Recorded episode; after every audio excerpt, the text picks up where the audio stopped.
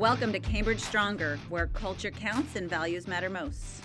I'm your host, Amy Webber, and coming on the show today is John Rathbun. He's the team lead of Graf and Company Financial Management right here in Fairfield, Iowa. Thank you for joining me today, John. I'm glad to be here. So, the way that I usually start these podcasts that has been very interesting for our listeners because every story and journey is unique and different is to ask you to talk about your own personal story. And I'll just segue back to something I just stated to make sure our listeners catch it because I think it's a special fun fact in your story is that you are located right here in Fairfield, Iowa, which is where our main campus is.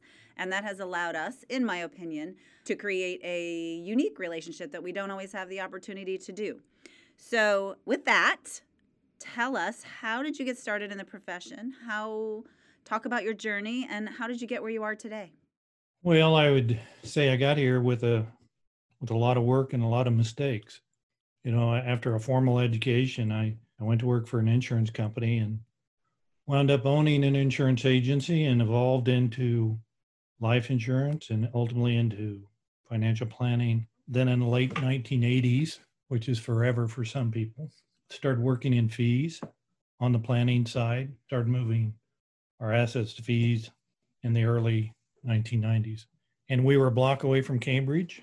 I walked over there and took a look at what you had. You indicated that you had a formal education. What was that in? Just business, general business. One of the things that we try to do through this podcast is highlight why someone might want to be in our business. And maybe you could talk a little bit about some of the experiences in your earlier career. You know, a lot of times people fall into our particular business accidentally, if you will. And they didn't start off. So, when you were going to school in general business, did you know you were going to be a financial planner? Talk about how you found your way there in a little bit more detail. Well, I, have I've said to many people over the course of 30, 40 years that most of the time, very few people know where they're going to wind up. And the challenge we face is really just being willing to pay tuition. And I don't mean in the formal way. I mean in, in the reality that if you're going to be good at something, and why be bad at something, well, you're going to have to invest your time, and that could be a lot of time. You're going to have to learn new thoughts, and you're certainly going to have to be willing to have temporary failure. And then you're just going to have to push yourself twice as hard to turn that into success. So, in the course of a career, I didn't know I was going to get into the insurance field. I had a good friend who was in it, he enjoyed it. So, to me at that point, honestly, it was a job. It was just a job for a 20 something year old. And I found that I was good at working with people in challenging situations. I wasn't intimidated by that. And I felt if you were, you know, if everybody was just honest and open, you know, and continue to work at it, you'd get past that challenge. So it, it led me from the insurance business, working for a company, to owning an insurance agency into financial planning, which I'm, I am a problem solver. That's what I'm good at. And the planning just seemed to make sense for me. And so I but then my career, I literally built my career based on five year blocks. And so would set sights and goals every five years and then break it down into two years, one year, six months, tomorrow. And through the course of that, I spent a lot, a lot of time getting to where I am. That's great. Thank you for sharing. Let's talk a little bit about, I think for the rest of the story, it would be good for our listeners to hear from you on what the profile of you, the typical client looks like in your business.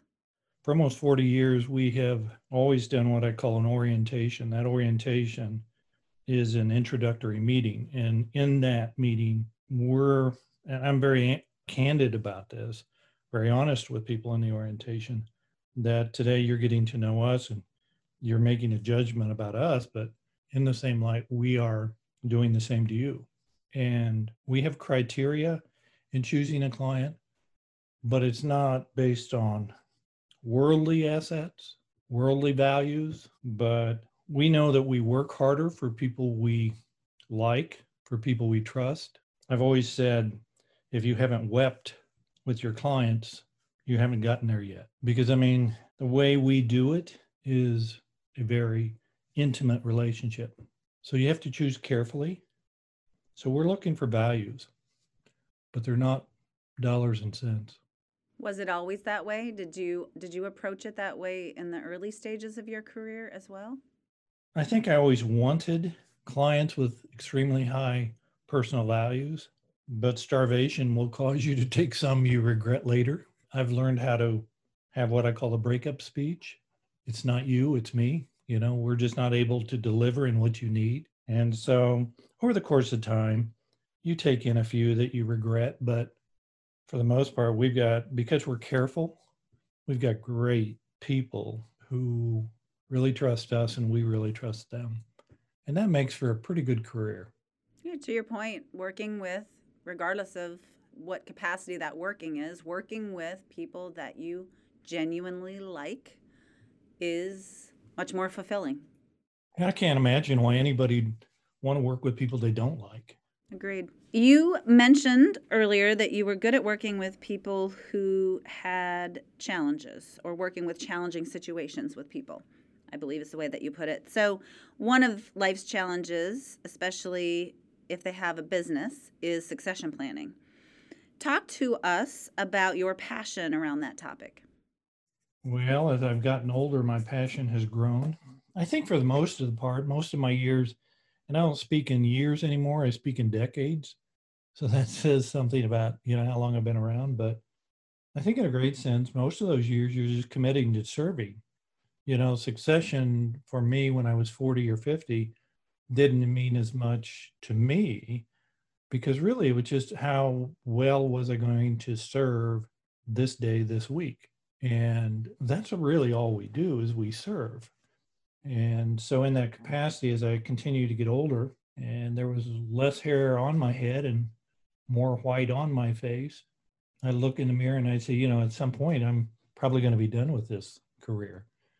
And, you know, I began at, oh, it's probably about 55, being very open with clients, inviting them to always ask me and be willing to participate in a conversation about what is my succession plan. I think they have every right under the sun to ask me what that plan is. I mean, to me, that should not be hidden. It should not be a secret. So it really caused me to start thinking deeply about that.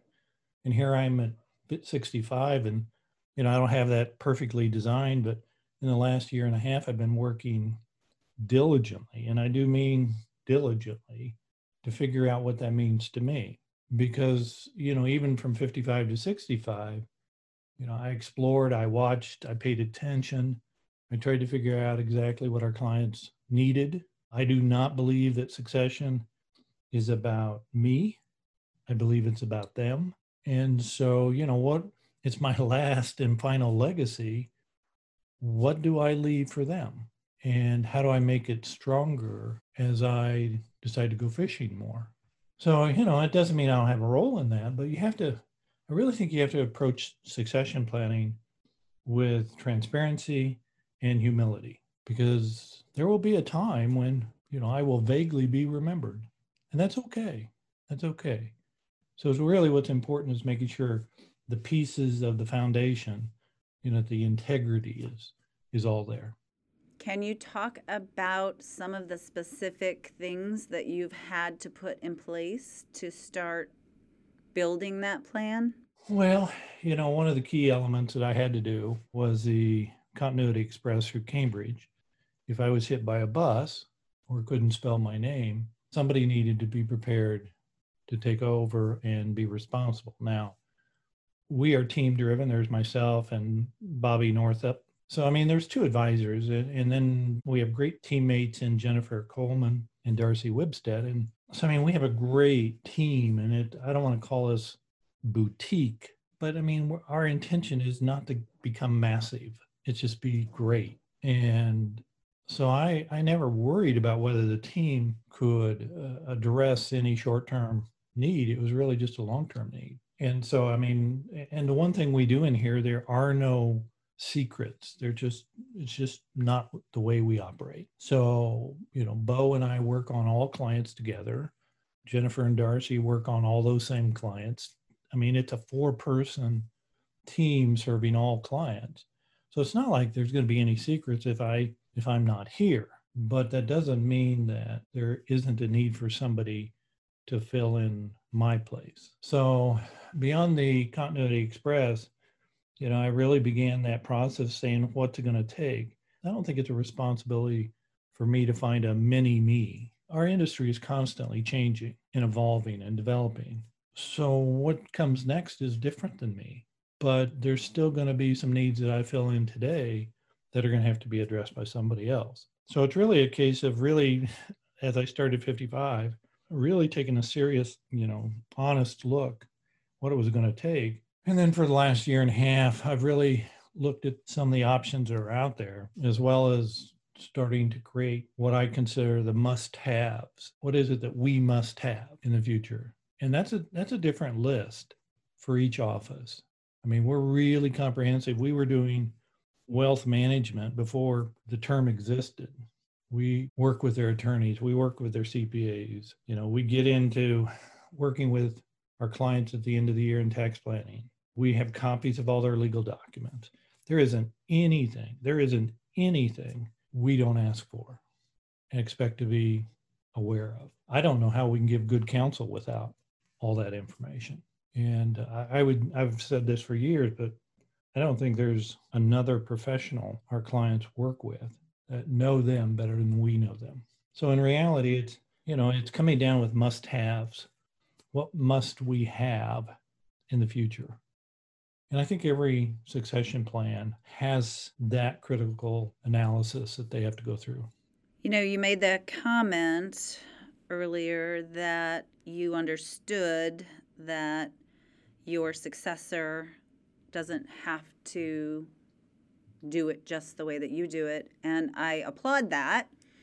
It's probably one of the most difficult things for the financial professionals that I've seen that are clients of ours to work through because while you realize with your head, in your head, that that's the right statement to make, emotionally, their clients are their family they've built something so special. They've spent their lives building something so special. And it's very hard for an entrepreneur who's done that to let go. So I applaud you. It sounds like you have made your way significantly through that particular challenge of this process. Well, I would say the walk's harder than the talk, you know, but I've always put it this way. I've always used this analogy. How easy would it be for you if at a given point in your career you became so busy that it was mandated that you give your children to somebody else. Great analogy. Absolutely. The successful route often is the successor coming in and appreciating and genuinely being empathetic around these issues we're talking about and spending time it isn't a, I walk in tomorrow and take over the business frequently. Can be, but you know, a successful transition isn't quite as quick as that. And they oftentimes spend some time building something new, similar to what it was, but together they build something new that allows you to be comfortable that those children will be taken care of. Yes, I mean, you know, like I think I said earlier, I mean, we're we have such an intimate relationship with our clients and I think a good financial planning practice and wealth management practice is very intimate. And, you know, it's not an easy separation, even for them. Let's shift gears, if you don't mind, and let's talk about the process that you use with your clients. How do you, you mentioned earlier how your introductory meeting goes. Let's assume that the client passes that process and you genuinely feel like you should work with them. What happens next? How do you put together a plan for your clients?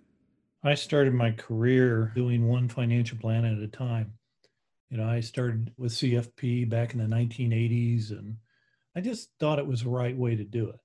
And I've always said this, you know, all of us have to have some sales ability, but really what's really the ideal scenario is when we can be effective enough so that the clients ask to have their need served. And so it's the close ratio, you know, that that final point when that somebody's got to make a decision. Our job is ultimately to make that decision easy. And you know, that's what the orientation does is it identify I call it I call this the burning pant legs. If your pant legs are on fire, you don't care about retirement. You care about that issue right there. And so through the orientation process, and it can last an hour or two, you know, one of the intentions, one of the things I have to be really good at is discovering their burning pant legs. And those become as much, I've done all the planning you can imagine, but it always comes back to the first things have to be first. And once you get those addressed, you move on to the second things and the third thing. So it's not textbook, you know, Amy and Matt, their needs and the problems I can see are different than John and Mary. So it can't be so structured that it loses sight of immediacy. And once you address, and you, look at them straight in the eye and you say, okay, if you're ready to participate, I use the term participate. When you're ready to participate, then we're going to go after these. Issues. We're going to get every piece of information you have. There's, we're going to get on the phone, call these companies. We're going to look at your taxes. We're going to talk to your CPA. We're going to talk whatever we have to do.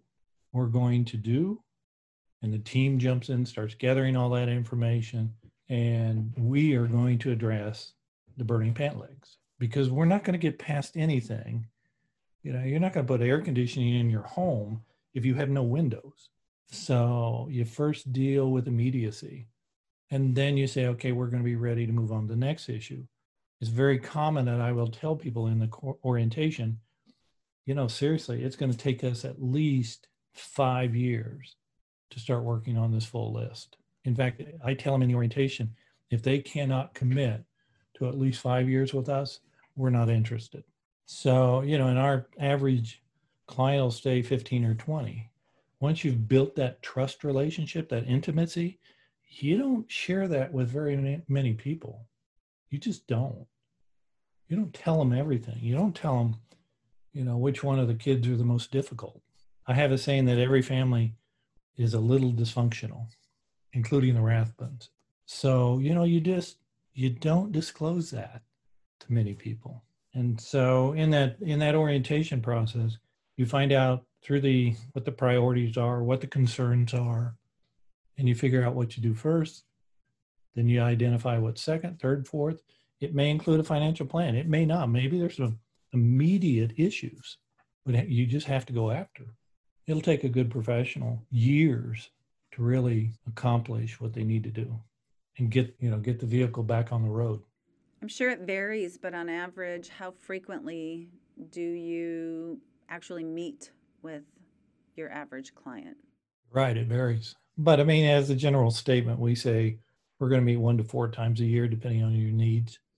And if they refuse, so where I'm going with this is there are investors out there now that maybe they aren't into the process that you're describing. And I, I want our listeners to understand in a little more detail that you know what I'm hearing from you is it's okay for you to set some ground rules and if those ground rules don't work for that particular client, to your point, it's me, not you, earlier.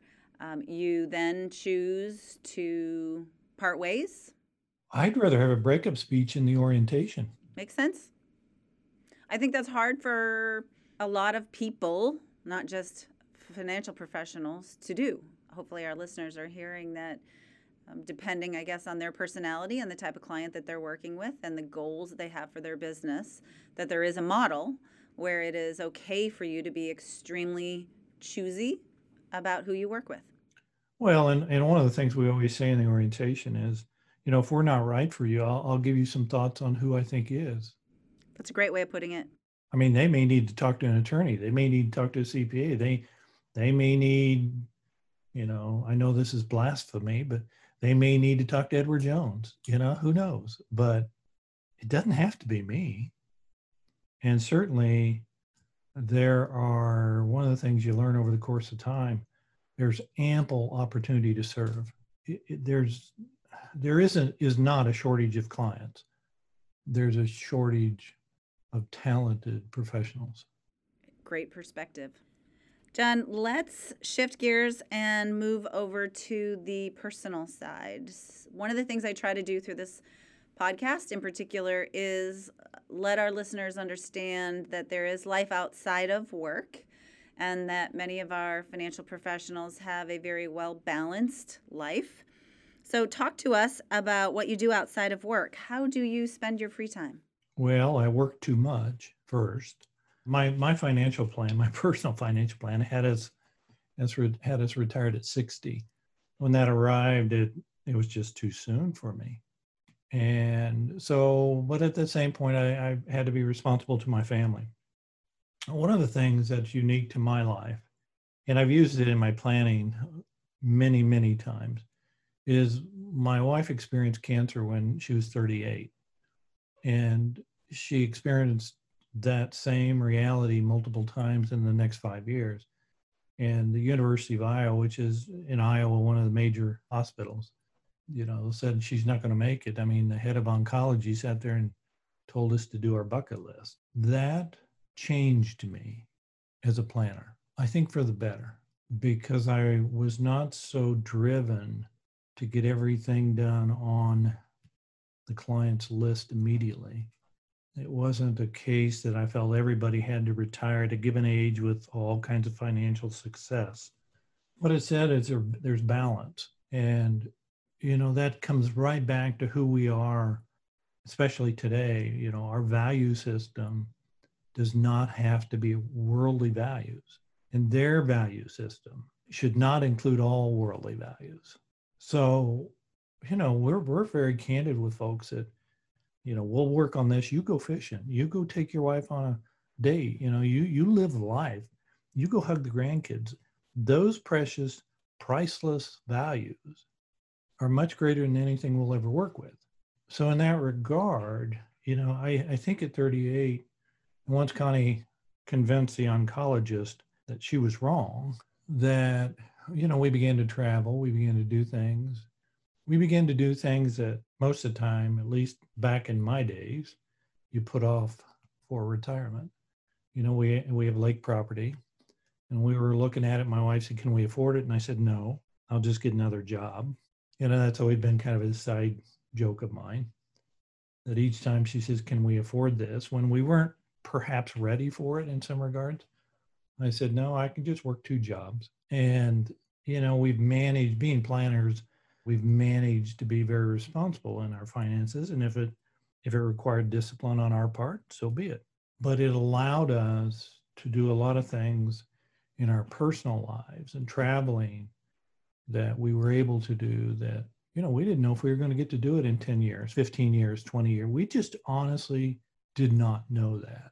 I mean, we had medical doctors telling us, you are not going to get to do that. And she just this this is probably hard for me to say but she looked at the oncologist and and she said i'm going to see my grandbabies. And i you know being rational husband i said honey we'll talk about this on the way home. And she looked right at me and there was not a doubt in her eye. She said i'm going to see my grandbabies she's a champ knowing her as i do it's uh, heartbreaking that the two of you had to go through that part of your journey. But that said, she definitely was strong willed and adamant. I could have told you that. That's for sure. So, how how many grandbabies? Two. We got two of them, two girls. So we're getting to enjoy them. And you know, the first one, I mean, literally, and this is the truth. She stood outside the birthing room and the nurses had to push her out of the way as, as they were going in and out. She was going to hear that first cry, and she did. I love it. I might be a little bit like that too. I think that's just uh, a characteristic some of us ha- mama bears have. Yeah. So anyway, we've been blessed to plan ahead and do things ahead and and we don't, you know, our bucket list is different today than it would have been had we waited. And so we, you know, we're blessed to have a good family. We have faith. I had marvelous parents. You know, our values, our our net worth in personal values far exceeds, you know, our financial net worth.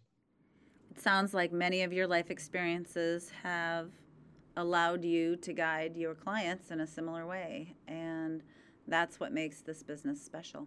Well, if you sat in our conference room where we meet all our clients, you would you would literally see scripture on the walls. And we don't require that as part of our clients. It's just you know, you would see the team very commonly reading a devotion every morning and that's not mandated that's just a personal choice and it's just who we are you know if you're going to work with people you might as well let them know who you are it's their choice who they work with so it's you know we are who we are and that's why i think we choose our clients carefully well john thank you for the vulnerability and the transparency that you've given our listeners today as we're wrapping up this podcast any parting words any final advice for our listeners Oh, I don't know. You know, I, I've done it. Uh, this pathway has been mine. I think one of the smartest things that I ever did was literally breaking my business career down to five year blocks. It gave me the ability to identify what I wanted to learn. You know, I can think of how I learned a lot more about the insurance investment business. I did taxes for my clients for a number of years. I literally, I jokingly, but literally was paid about a buck an hour. But you know, that's the tuition you have to pay to get to become good. You know, if you look at only being paid in dollars and cents for our time, you're not going to get there. You're not going to reach where you need to go. You have to invest a lot of time and in the course of life, you know, we all spend a lot of tu- tuition learning. we just do. All of us do. So I think breaking down into five year blocks and figuring out what I need to learn and where the business is going to be in five years, where it need to be in two years. It was a, it was not a straight journey, but it helped me to focus on what mattered. Thank you for sharing that wisdom. Very good advice. Thank you for being a part of Cambridge Stronger and trusting Cambridge to be just a little part of the process as you've built your business. Well, thank you for being with us. Thank you for tuning in to Cambridge Stronger. I invite you to listen to my podcast episodes where I have candid conversations with genuine, inspirational financial professionals and leaders within this fiercely independent financial services industry. The best of the best, the strongest of the strongest. You can listen to my podcast on Apple Podcast, Google Podcasts, Spotify, Stitcher, Pandora, iHeartRadio, and the Podbean app. If you like what you've heard, please give us a review and head on over to our blog for more content at cambridgestronger.com. That's cambridgestronger.com.